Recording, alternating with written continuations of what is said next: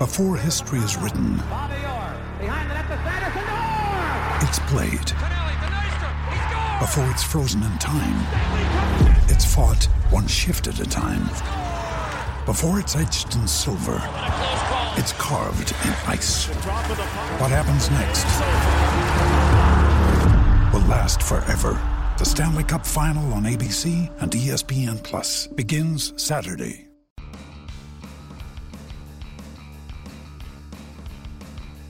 You're listening to MLB.com Extras, brought to you by MLB.tv. It's baseball everywhere. Welcome to MLB.com Extras. I'm Danny Wexelman with Gregor Chisholm, who covers the Blue Jays for MLB.com. Gregor, it's photo day out here on Thursday this week. Uh, let's talk about Troy Tulowitzki. First, you said a few days ago that he was not doing anything in the field, and that's changed a little bit. I did see him take some swings today. He looked pretty good, but opening day is still questionable, right? Yeah, it is to a certain extent. You know, I, I think that he's going to be on track as long as there's no setbacks. Um, but as we've seen with Tulowitzki in the past, he, he's he's been known to, to suffer setbacks. And so, uh, you know, the course for him right now is to take things easy in terms of the fielding drills. But uh, there's no problems in the batter's box. Uh, he's going to take BP every day.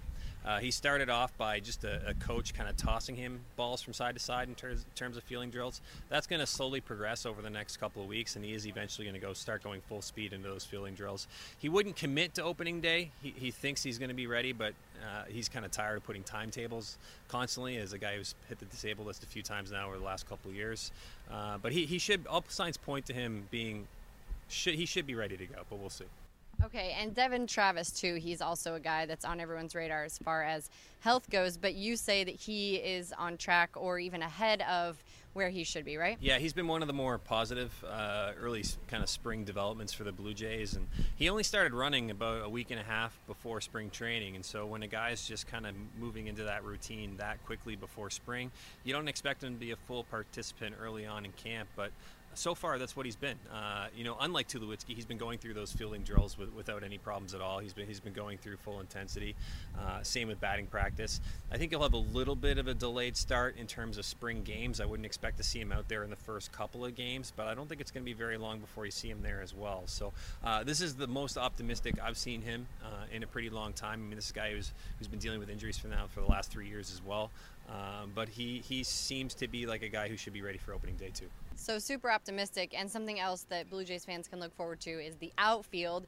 The revamped new look outfield. Kevin Pillar is getting Randal Grichuk and Curtis Granderson on each side of him. Uh, Randal Grichuk coming from the Cardinals and Grandy from the Mets, 15 year veteran out there. And what's cool is Pillar said that he called them right after they signed and he said, I want to get to know you not just as a ball player but as a person, which I really like that. You know, he you're going to be meshing with those guys and and playing full force in the outfield. You got to know who they are as a person too.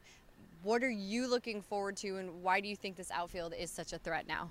Well, I mean, this is a team that's coming off scoring the fewest runs in the American League. There's no doubt that they need to have a better offensive output this year in order to have any chance of contending. And, and last year, the outfield was a major area of concern, both defensively and offensively. I think there's no question defensively they've upgraded uh, with Grichuk in right field over Bautista. There's a lot more range there. Um, having a guy like Granderson getting the bulk of the playing time in left field instead of it going to uh, Steve Pearce, who's kind of known more for, for his work at first base and kind of moving all over as, as opposed to your prototypical left fielder. So defensively, there's no question they've improved. I think you're going to see a little bit more power, especially with Grichuk. He's a guy, uh, you know, a lot of people have, have looked to as, as someone who has the potential to hit, you know, more than 30 home runs. You know, the strikeouts are going to be a concern for him, as well as Granderson. So that that's going to be the question: is that the pops there? Is there going to be enough on base percentage? Is there going to be enough base hits uh, coming from that outfield to kind of help set the table for the heart of the lineup? I mean, this is kind of unique in the sense that the Jays don't have any of those outfielders in the heart of the lineup. And, you know, they're kind of in the second half, so they don't need to carry this offensive load. They just need to be, um, you know, contributing pieces to, to, to Josh Donaldson, to Justin Smoak, to Devon Travis, to guys like that. Okay, let's switch gears to the starting rotation. Every guy who came through photo day today was raving about the starting rotation, and you've talked about and wrote about how Aaron Sanchez is the key piece and that blister uh, that's been brought up and exhausted. People are, everyone is exhausted about talking about that, especially him. But pitching coach Pete Walker called him outstanding so far in spring. And when I talked to Aaron Sanchez today, he said no worries, I'm ready to go, I'm ready to rock. What does that mean? And what have you heard about his status? Yeah, I mean, if the Jays are going to have any chance of contending this year, they need Aaron Sanchez to take the ball every five days. They need him to get at least 170, 180 innings for in order for this team to have a chance. And I mean, you look at this rotation. Two years ago, they were the best in the American League.